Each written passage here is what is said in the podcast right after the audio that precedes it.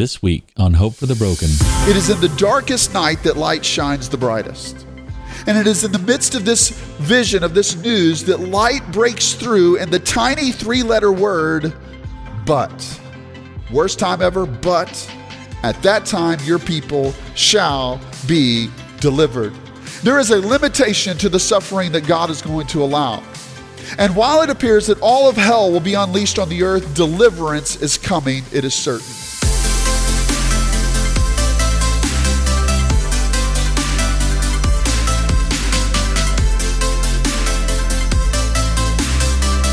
Welcome to Hope for the Broken, the audio podcast ministry of Trinity Baptist Church in Mount Pleasant, Texas. I'm your host, Austin Mahoney. We exist to become a gospel-centered community, redeeming brokenness through hope in Jesus Christ.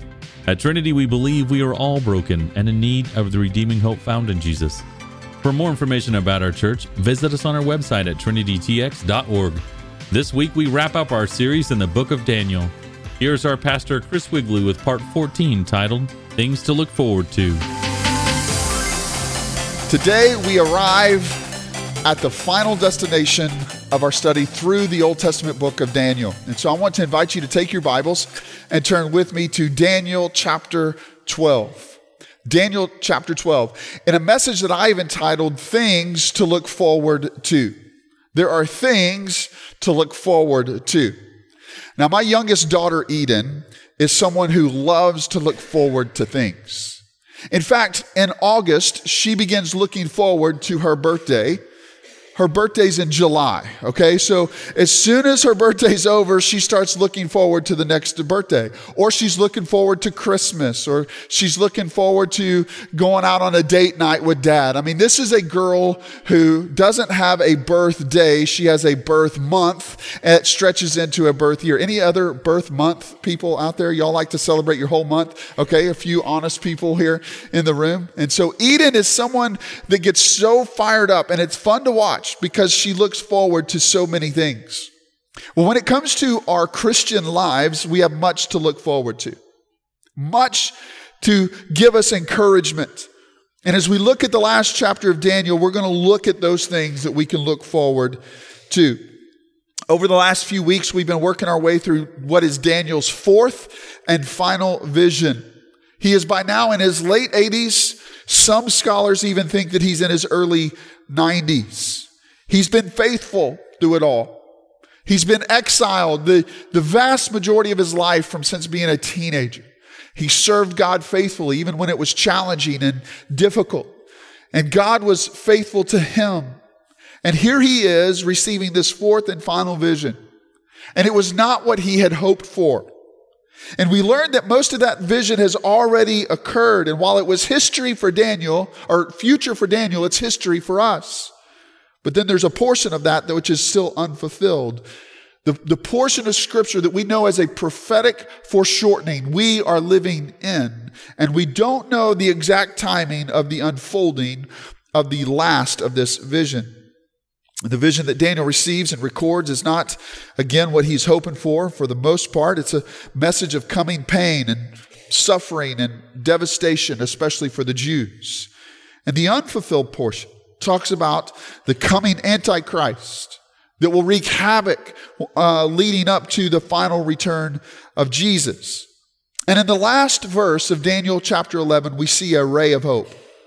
We see that this Antichrist will come to his end at the hands of our Lord and Savior, Jesus Christ, and the holy army of God. And the verses that follow in chapter twelve continue in that ray of hope. It continues the message of hope. You know, hope is vitally important. A lack of hope or a state of hopelessness is a slippery slope that quickly leads to despair, a sense of loss of purpose, a sense of even wondering, what on earth are you here for? And so hope is vitally important. Did you know hope is one of the main characteristics of the Christian faith? In First Corinthians chapter thirteen, verse thirteen, Paul says this. He says, now these three remain. These three big components to Christian faith. Faith, hope, and love. And of course, he says the greatest of these is love, but hope is in the top three components of what it means to be a Christian. And the truth is, you need hope. I need hope. And when we go through uh, times in our lives of difficulty, or we look upon the events of our culture maybe and wonder where in the world can we find hope, well, we can find hope in the person and work of Jesus Christ. In fact, one of the phrases that we love to say around here is, hope is here. Not that hope is here only at Trinity, you see, but hope is here in the person of Jesus Christ. Hope has a name, and his name is Jesus. And so we need hope. And Daniel ends his book with the crescendo of a picture of the old, uh, of the end times that lead us to hope. You know, the message of God's word, the totality from Genesis to Revelation, is a message of hope. It's a message of deliverance. It's a message of, even though we have messed up, we have sinned, we have rebelled against God, God redeems and he restores and he draws us into himself. The story of, of God, the story of history, is really a story of hope. And we're going to dive into Daniel chapter twelve here and see that this morning. So let's look at five things that we can look forward to. Five things I pray will give you hope today. The first thing that we can look forward to is rescue. As Daniel continues his message of hope in chapter twelve, the first thing he's going to record is the fact that rescue is coming. Even though things are going to get challenging for the Jews, there's still cause for hope. Look at verse one with me in Daniel chapter twelve. He says, "At that time shall arise Michael, the great prince, who has charge of your people. And there shall be a time of trouble, such has never been since there was nation until that time. But at that time, your people shall be delivered," rescued, "and everyone whose name shall be found written in the book." Now, there's a few noteworthy things here that I want to touch on. The first thing is "at that time." The phrase "at that time" that opens this verse refers to what the angel told Daniel was the time of the end, meaning the end of time, when the Antichrist has ruled the world, has persecuted believers, and has brought defilement to the rebuilt temple of the Jews. And it is at that time that he says, the angel says, that Michael will arise. Well, who is Michael? Michael is described as the great prince here in Daniel chapter twelve. But in Jude, remember, there's only one chapter of Jude. In Jude verse nine, Michael is named as an archangel.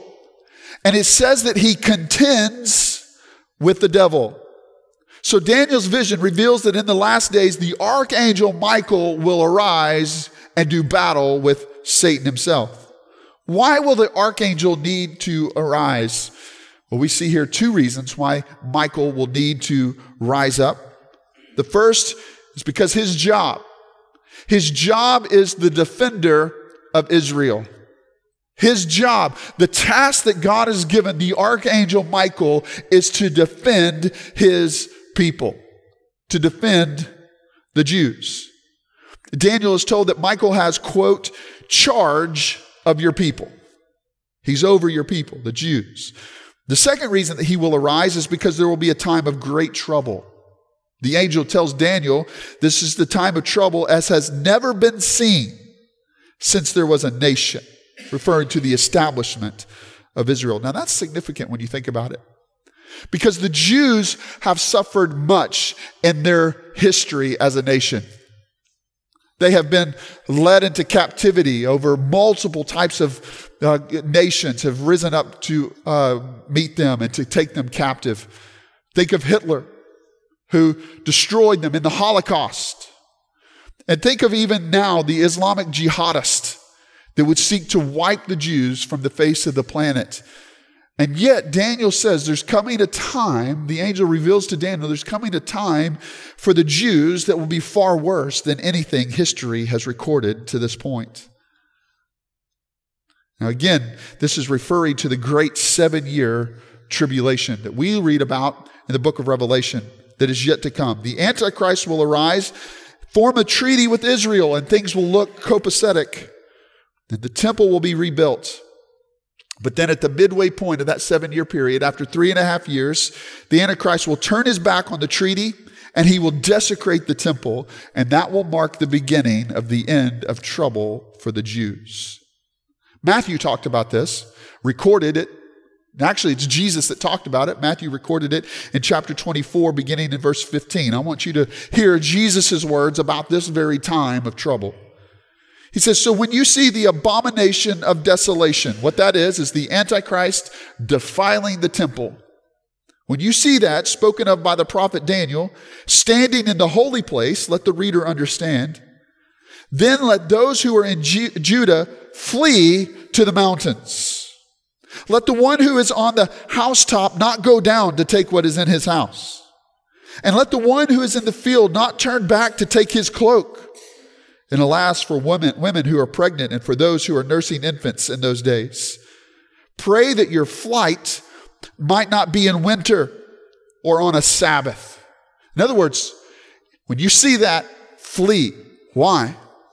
Verse twenty-one, for then, the time of abomination, there will be a great tribulation, such as not been from the beginning of the world until now, no, and never will be. Wow, Pastor Chris, I was tracking with you whenever you started the sermon. You need hope. I need hope. This doesn't seem very hopeful. In fact, it seems hopeless.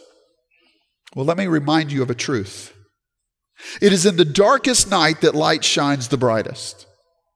And it is in the midst of this vision, of this news, that light breaks through in the tiny three-letter word, but.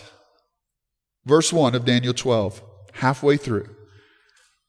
Worst time ever, but at that time your people shall be delivered. In other words, there is a limitation to the suffering that God is going to allow. Rescue is coming. And while it appears that all of hell will be unleashed on the earth, deliverance is coming, it is certain. You know one thing that God is good at? It's rescuing his people. We sang about it this morning. Remember, uh, even in the bondages in slavery in Egypt, what did he do? He allowed them to escape Egypt. And though the Egyptian army was traveling fast after them, what did he do? He parted the Red Sea, performed a miracle. He gave them deliverance after wandering in the wilderness for forty years and gave them the promised land. God is good at rescuing. He needs no training for his rescue missions because he is sovereign over all. But God is all about deliverance, and we read about deliverance time and time and time again throughout the pages of Scripture. Did you know there are actually two major rescues that the Bible talks about? And each rescue is good news. The first rescue is the rescue of salvation. Daniel says that the deliverance is for who? For those whose name shall be found written in the book. What is the book? I believe it's the book of life talked about in Revelation chapter twenty, verse fifteen.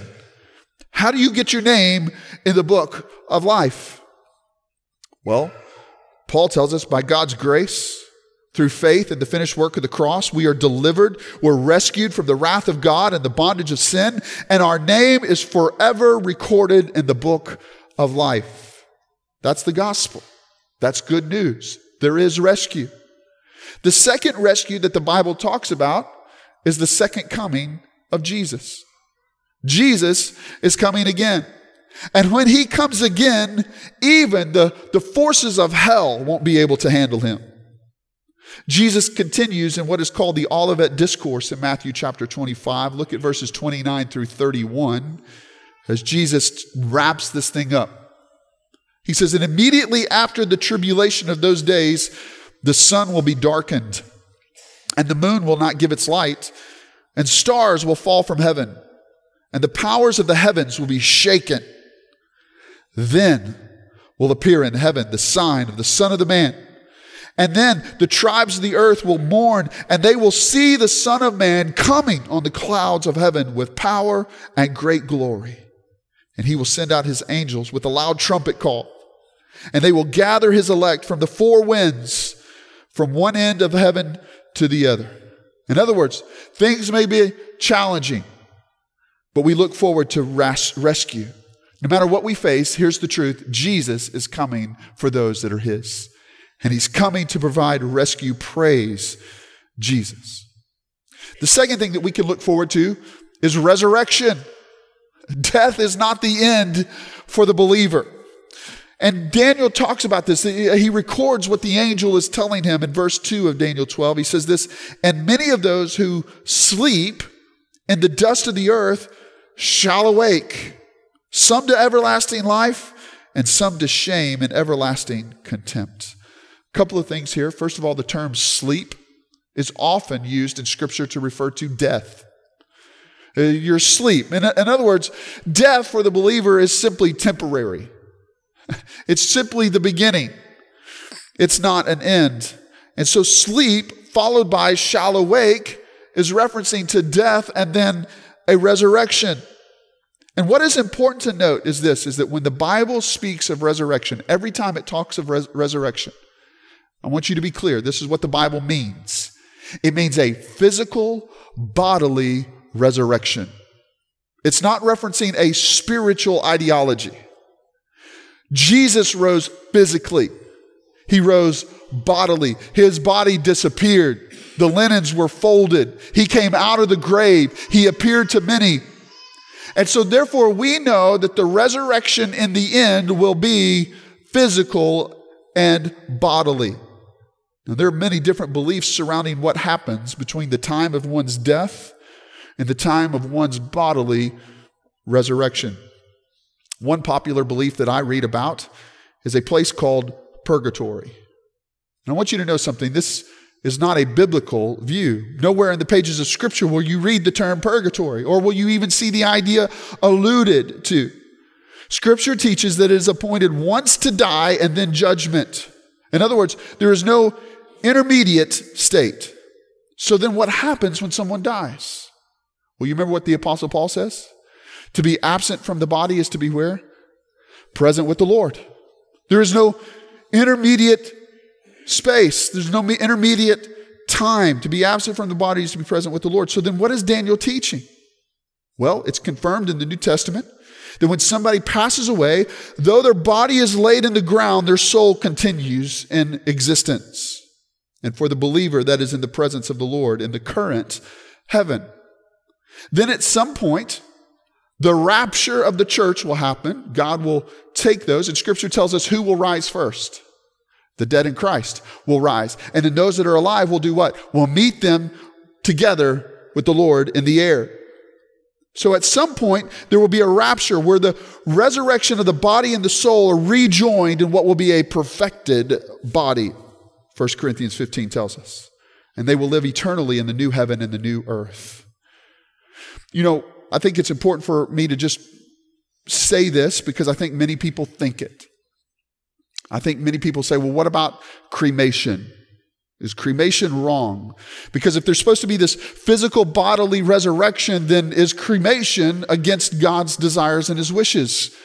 And the answer to that is no. You know how I know that? Scripture says, from dust we were formed, and to dust we shall what? Return. The same God that formed out of the dust of the earth can form out of the ashes of the body a physical body that is reunited with the soul in a perfected body forever, right? And so if you've ever wondered that, I think Scripture is absolutely clear that that is not against God's desires or sinful or shameful. The point is, though, that Daniel teaches that what Jesus confirms and the New Testament promotes, that a resurrection will happen. Now, what Daniel says here is that there will be a resurrection of all people. In other words, every human who has passed away from this life will be resurrected in the last days. And he says that there are only two destinations for those people. He says, quote, some shall rise to everlasting life, and some to shame and everlasting contempt. In other words, some will rise to heaven, and some will rise to hell. To those who have trusted in Jesus, resurrection and eternal life with him in glory. To those who have not, resurrection to eternal death. Only two destinations. And which destination you and I go depends on what we have done with the person and work of Jesus Christ. There is but one way to escape the second death, and that is by faith in the Son of God. Now, I'll tell you this because, not because I'm narrow-minded, Not because I'm, I'm mad or, or intolerant. I preach this, number one, because the Holy Scriptures preach this, and I am to preach the whole counsel of God. But I preach this also because I love you way too much for you to not know the truth. God has given us revelation through His holy word of what will come of all of us. But He has also provided a rescue for us, that by embracing Jesus as the Lord and Savior of our lives, we can know with certainty our destination, and we can look forward to that. And so we look forward to rescue. We look forward to resurrection. Thirdly, we look forward to reward. As believers in Jesus Christ, we get a reward. Verse three of Daniel chapter twelve, he says this, "And those who are wise shall shine like the brightness of the sky above, and those who turn many to righteousness like the stars forever and ever." The term wise is a reference to those who are saved, who have come to a saving knowledge, a saving faith in the person and work of Jesus Christ. The Bible often refers to unbelievers as foolish. The wise are those that trust Jesus, and the foolish are those that do not. And the saved will shine like the brightness of the sky above. What is that? That's a reward. It's a reward and glory. We get to share in the glory of God for everlasting life as the children of God. But also notice is as the angel delivers this, the extra reward. All people who have trusted Jesus as Lord and Savior will receive a reward, but there's an extra reward. Who gets the extra reward? Look at what he says at the end of verse twelve. He says, "Those who turn many to righteousness shine like the stars forever and ever." In other words, all who are in Christ shine, but those that lead others to faith shine a little bit brighter. You gain access to the kingdom of God by faith, but your reward in eternity is determined by your faithfulness here and now. And so there's this two types of reward that Daniel records. So we look forward to rescue, we look forward to resurrection, and we look forward to reward. Fourthly, we look forward to recognition. Now, when I say recognition, I'm not talking about the recognition that comes from receiving an award. I'm talking about knowledge, the ability to be able to recognize something. What is it that we will be able to recognize? I think that what Daniel is saying is that you'll be able to recognize, discern, know what's happening in the sign of the end days. Look again at verse four of Daniel chapter twelve. The angel says, "But you, Daniel, shut up the words and seal the book until the time of the end. Many shall run to and fro, and knowledge shall increase." A couple of things here. First of all, Daniel is told to close and seal the book. In other words, he's told to preserve the book. He's not told to keep it secret, because this was a message of hope. And this was a message that the Jews often read time and time again, trusting in God's faithfulness to His word. And so this was not to conceal it, to keep it away from people. It was to seal it for the purpose of preservation. In other words, God was making provision for those who will live at the end times. Listen, Lord knows when the end comes, this book is going to be vitally important. Why would this book be vitally important in the end times? Well, it will be, in effect, a play-by-play detail of all the events that are transpiring. We'll be able to look to God's holy word and say, yep, this is exactly working according to God's plan. God's got this. I can trust Him in it. And so that will be important. And in fact, the angel tells Daniel that knowledge shall increase. Now, a lot of people think that what that means is that, that a sign of the end of the times is this uh, rapidly increasing knowledge. We live in a time period where knowledge like doubles, like every six months now, like every four to six months, knowledge is doubling. So are we in this time of increasing knowledge? I don't think that that's what Daniel is referring to here. I don't think that's what the angel is t- talking about. I think what the angel is talking about is in the end days, people will see everything going on, they'll panic, and where will they turn? They'll turn to the Bible. The Bible must talk about this. And so the knowledge of the days, the knowledge of the events that are transpiring will increase. Why? Because people will finally turn to God's word. You remember nine eleven, when nine eleven happened? I remember exactly where I was when nine eleven happened. I left my preaching class in seminary, headed to the library to do research, and everybody was huddled around the television. And that very night, churches opened their doors and people flooded the church. The very next Sunday was high attendance, record Sunday. Why? Because people were fearful. They were taking a look at the events of the world, and where did they turn? They turned to the church. And listen, when we enter into this time period that has been described by Jesus and by Daniel as worse than the world has ever known, people will turn to God's word. And so we will recognize, we'll have the knowledge to un- interpret the times. So we look forward to rescue, resurrection, reward, and recognition. Finally, we look forward to restoration. Skip down to verse eleven. Now, there's a ton between verse four and verse eleven. And so I want to encourage you to go back this week and to spend time reading over that. But for the sake of time, I want to get to the heart of restoration that we look forward to. Verses eleven through thirteen. The angel said, "And from that time that the regular burnt offering is taken away and the abomination that makes desolate is set up, there shall be one thousand two hundred ninety days. Blessed is the man who awaits and arrives at the one thousand three hundred thirty-five days. But go your way till the end, and you shall rest and stand in your allotted place at the end of days." Now, when you read that, uh, do you get lost? There's one thousand two hundred ninety days, and there's one thousand three hundred thirty-five days. Uh, let me do my best to explain this to you. What we know from the study of scriptures that, that the Antichrist will arise, form a treaty with the Jews. Halfway through that, at the midpoint of the Great Tribulation, he will persecute the Jews and he will take away from them the regular burnt offering. He will desecrate the temple again, which we've talked about. And so the seven-year tribulation that we know to be years, the first three and a half years will be copacetic. The final three and a half years will be what rec- Daniel records as time, times, and a half time. That's three and a half years.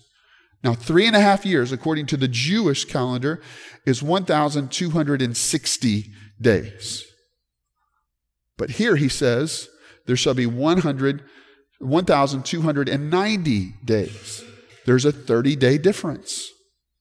So what is the difference between the three and a half years and this one thousand two hundred ninety days? Well, there's an extra thirty-day, and then when you add into the one thousand three hundred thirty-five days, there's an extra forty-five days for a total of seventy-five days. Now, let me preface what I'm about to say with the truth that I can't be totally sure what all this means. In fact, my childhood pastor growing up, Brother Lou Brown, he used to always say this. He said, in the end, all of our eschatology is going to be rearranged because what we think is going to happen is probably not going to be the way that you think it's going to happen. So this is outside our ability to fully know for sure. But let me explain to you what I think makes sense to me. Okay. In Matthew chapter twenty-five, Jesus talks about after his return, after the rapture, there will be a final judgment that takes place. And that final judgment, I think, will be what happens in those thirty extra days. He will judge the people, people on his left and people on his right. That's thirty days. Then the additional forty-five days, I think, will be what it takes to establish what is known as the millennial earthly kingdom. And so I think the discrepancy here isn't really a discrepancy. I think what the angel is revealing to Daniel is, listen, there's going to be this tribulation period, but at the end of that, Jesus is going to get to work. And he's going to get to work, and he's going to judge people, and then he's going to set up his kingdom for a thousand years. And then at the end of that will come the new heaven and the new earth, the permanent heaven and the permanent earth. That is restoration. We know from Revelation twenty-one that God will fully restore his creation. Verses one through seven of Revelation twenty-one read this. Then I saw a new heaven and a new earth, for the first heaven and the first earth had passed away, and the sea was no more. And I saw the holy city, New Jerusalem, coming down out of heaven from God, prepared as a bride adorned for her, her husband. And I heard a loud voice from the throne saying, "Behold, the dwelling place of God is with man. He will dwell with them, and they will be his people. And God himself will be with them as their God. He will wipe away every tear from their eyes, and death shall be no more. Neither shall there be mourning or crying or pain anymore, for the former things have passed away." And he who was seated on the throne said, "Behold, I am making all things new." Also he said, "Write this down, for these words are trustworthy and true." And he said to me, "It is done. I'm the Alpha and the Omega, the beginning and the end. To the thirsty I will give from the spring of water of life without payment. And the one who conquers shall have this heritage. And I will be his God, and he will be my son." In other words, what sin broke in the Garden of Eden, God restores in the new heaven and the new earth. God will ultimately bring the brokenness of this world to an end, and he will set up his permanent, perfect kingdom for all of eternity. And in the final verse of Daniel, God assures him of this restoration. I love what the angel tells Daniel. He says this, verse thirteen, "But go your way till the end." More than likely, this is not talking about Daniel lasting to the end of time. It's talking about Daniel, go your way. You're going to die. Your body's going to be buried, but your soul's going to be with me. And then you're going to be resurrected. And look at what God promises. He says, "And you shall rest and shall stand in your allotted place at the end of days." You know what Jesus says? Similar to this. He says, "I go to prepare a place for you, that you may be where I am." There is a place, an allotted place in glory. It's a real place. I believe it's a physical place. The new heaven and the new earth will be a physical place. We'll have resurrected, restored bodies that cannot get ill, that cannot be hurt, that will experience no heartache. And I believe this promise to Daniel meant the world to a young, uh, an old man that was tired, living his life for God. It meant the world that he, he had been taken into exile from a teenager, endured many horrific things, taken from the promised land, never to return. And now God was faithful. And he said, "Hey, I'm going to give you my ultimate faithfulness. Daniel, I've prepared a place for you. Your rightful place." The same promise that God speaks to us through Jesus today. So what do we have to look forward to? We have a lot to look forward to. Daniel says five things at the very least. We look forward to rescue, resurrection, reward, recognition, and ultimately restoration. You're listening to Trinity Baptist Church's Hope for the Broken podcast. If you would like to learn more about this ministry, visit us online at trinity t x dot org. That's trinity t x dot org. Here's Pastor Chris to wrap up our time together. Thanks for listening today. I'm so glad that you found this podcast. It is our prayer that you are encouraged and challenged by today's message. It is our goal at Trinity to lead everyone into a personal relationship with the Lord Jesus Christ. If you have questions about what it means to trust Jesus as the Lord of your life, we would love to connect with you. Please feel free to give us a call at nine oh three, five seven two, one nine five nine or email us at info at trinity t x dot org. If you are ever in the East Texas area, we invite you to join us for worship on Sundays at nine thirty or eleven a.m. Thanks so much for listening today. God bless you. We pray that you have experienced hope today. If you would like to support the ministries of Trinity Baptist Church with a financial gift, you can do so by giving online. Simply log on to trinity t x dot org and click the Give tab. Be sure to join us next week as we look into God's Word on Hope for the Broken.